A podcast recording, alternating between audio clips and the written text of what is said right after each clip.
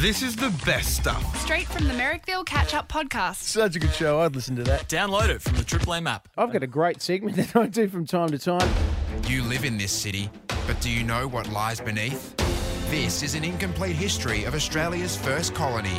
This is Sydney Uncovered. Okay, Sydney Uncovered, where I go and find uh, a little piece of uh, Sydney history and I delve a little bit deeper, but not that deep, pretty shallow actually, just on the surface mainly.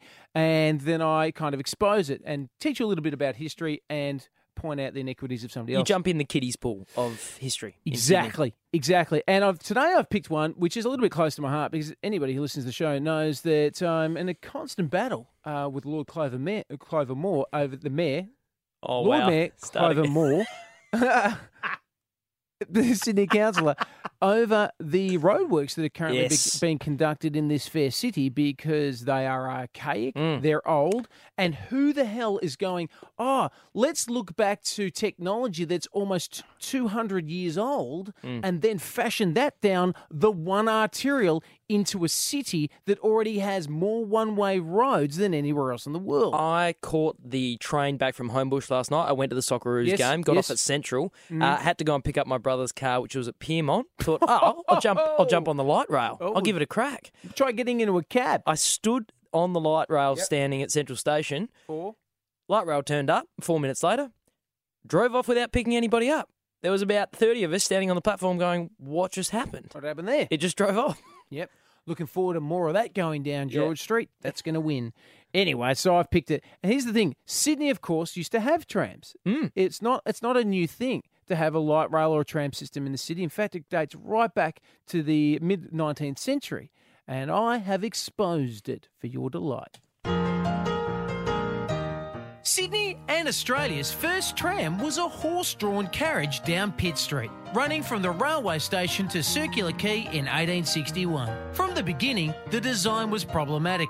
You see, the desire to haul freight wagons along the line to supply city businesses resulted in a track which protruded above the road surface, like a stiffy and tight undies. The tramway rails destroyed opposing carriage wheels when they tried to cross it. Not at all like a stiffy in tight undies. Hard campaigning hmm, led to the closure of the line just five years later. And as for the horses,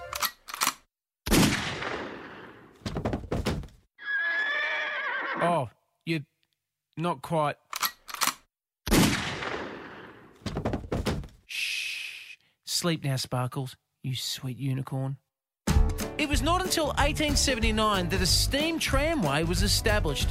It was a great success, and the steam system spread rapidly, like a stiffy in tight undies. Electrification came to Sydney lines in 1898, and most of the system was converted by 1910, although the Parramatta steam system remained until 1943 in what is now classically known in Sydney government as the you Western Sydney manoeuvre. When the Sydney Harbour Bridge opened, the North Shore tram lines were brought over the bridge to the city centre. However, they terminated in the underground Wynyard railway station and did not interconnect with the city lines at all. So, just like Sydney roads, there's a history of shit not connecting up logically. The last Pitt Street tram ran in 1957 on a Saturday night at 1am. Wow. Licensing laws in 1957 were more progressive than now. Nice one, Clover. Within minutes of the tram's run, the overhead wires were pulled down and the tracks were paved over to ensure there would be no return of the trams, even if the replacement buses should prove inadequate. The replacement buses were inadequate, making a loss from the start. And within just a few years, the City Council started to regret the loss of the trams. But it was too late. Or was it?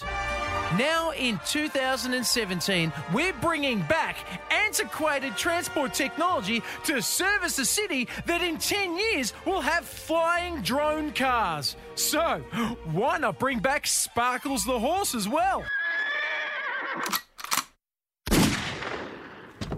Nah, some things are best left buried, like a stiffy in tight undies. The best stuff from the Merrickville Catch Up Podcast. Get it from the Triple M app. 104.9 Triple M.